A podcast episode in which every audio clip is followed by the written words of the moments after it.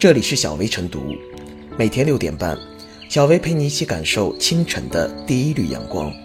同步文字版，请关注微信公众号“洪荒之声”。本期导言：罚站罚跑又没了。十一月十五日，广东省学校安全条例草案修改稿征求意见稿在省人大常委会官网挂出后，有教师难掩失落。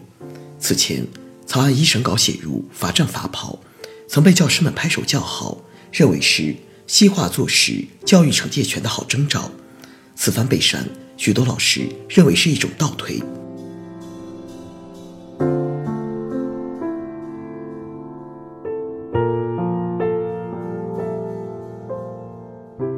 立法切一刀不等于一刀切。客观的看，对于罚站罚跑，社会争议不小。从部门起草条例时提出赋予教师惩戒权，到一审时将罚站罚跑写入惩戒权，再到此次征求意见稿删去，对于罚站罚跑该不该入法，支持与反对的观点拉锯十分激烈。此时立法一刀切，并不能取得预期效果，选择留有余地的折中处理，也并非简单封杀罚站罚跑，而是搁置争议，继续审视，以求得更多共识。在演师出高徒的传统教育理念里，社会对教师行使惩戒权有着足够包容。但随着学生权利意识的增长，以及教师滥用惩戒权、侵害学生正当权益等极端事件的发生，社会批评之声日高，教师惩戒权不仅被限缩，甚至被雪藏起来。但一味封杀惩戒权，让教师管教软而无力，其结果是一些顽童野蛮生长。受困于体罚侮辱之嫌的束缚，许多老师早已不敢管、不能管、不想管。在这样的困境之下，社会开始回想起戒尺和教鞭的好，罚站罚跑重归立法事业，可谓是对之前管教宽松软的校正。然而，罚站罚跑毕竟有历史包袱，如何稳妥用好，需要细细计量。删除的消息放出后，有声音认为。与其简单删除，不如将规定写得更细致可行。但法律是死的，社会生活是活的，立法过细，既无法包罗所有情形与细节，也不能适应经济社会快速发展的时机。同样的，罚站罚跑，因为学生的体质和错误的不同，可能只是惩戒，也可能滑向体罚。网友曾发出有趣的灵魂之问：如果这都不算惩戒？那么惩戒到底是什么？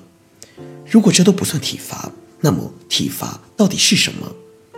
必须承认，这其中的边界很难通过一两个字数有限的条款理得清、说得明。显然，正是限于这样的两难，对罚站罚跑的行为定性，立法者选择了回避，将惩戒权的界定下放给教育主管部门。退一步，可能海阔天空。很多人认为。罚站罚跑是惩戒，是体罚，全赖于度的把控；而对于度的把握，更有赖于老师的内心公正。把惩戒的自由裁量权交给老师，不失为一个更务实可取的办法。但交给老师，并不是万事大吉。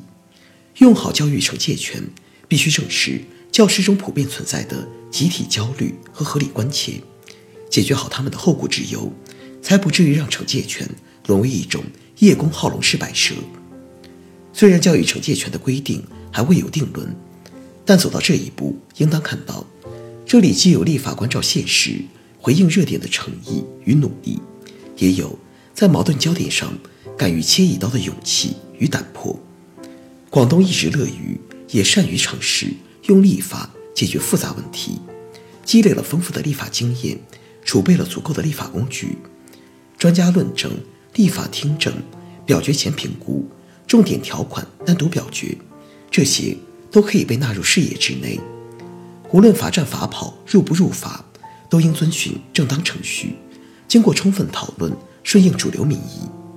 法律是文明社会定分止争、解决矛盾的最后手段，但教育惩戒是个复杂的综合命题，不能将解决问题的所有希望都寄予立法一刀切，既往。一法解千愁，这是法律不可承受之重。但不管怎么样，广东的尝试已经引起了社会更多关注，引发公众更深层次的讨论。这或许比利益不法本身更加重要。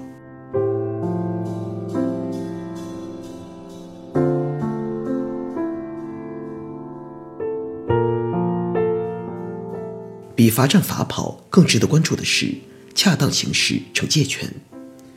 没有实施细则时，呼唤实施细则；有了实施细则时，又引发争议，以致罚站罚跑的条款被删除。那么，老师的教育惩戒权究竟该怎么用？惩戒与体罚的边界在哪？与其年龄和身心健康相适应的教育惩戒措施到底是什么措施？权力下放给学校主管部门。具体执行是否会走样？罚站罚跑条款被删后，公众的疑虑需要得到回应。事实上，对于罚站罚跑条款被删除，不必过度解读和担心。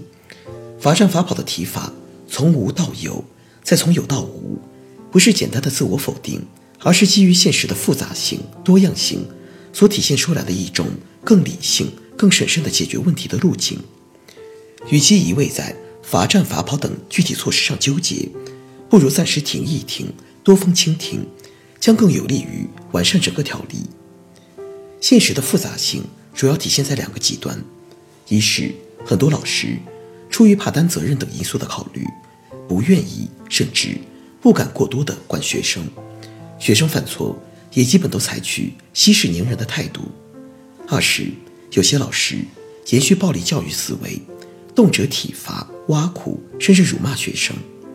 在这种情况下，一旦将罚站、罚跑等具体措施明确地写入法律，没有谁能保证条款不会成为变相体罚。如此一来，滥用惩戒权就有了合法的理由。法律不宜，也不可能事无巨细。诸如罚站、罚跑等具体措施，不能广泛适用于各年龄段和各教育类型的学生群体。也不利于教育行政部门和学校根据实际制定更有针对性和更合理可行的惩戒措施。与其写入法律，不如下放权力。广东在全国率先用立法赋予老师教育惩戒权，其意义不在于制定出哪些具体的惩戒措施，而在于首次以立法的形式明确提出教师拥有惩戒权，并给出了原则性、指导性的要求。教育惩戒是一把双刃剑，关键是拿捏好度。既然存在度，必然要赋予老师一定的信任和自主裁量权。教育讲究因材施教，惩戒也应因人因事因时而异。有专家称，制定规则时应与学生做好沟通，让学生参与规则制定，使被惩戒者心服口服，这是比较中肯的建议。值得一提的是。老师行使教育惩戒权是一种职务行为，一旦产生意外后果，不能简单的把老师推向前台，甚至把老师当替罪羊。学校及主管部门应承担起相应的责任。只有最大程度的消除后顾之忧，老师才能放心大胆的依法行使教育惩戒权。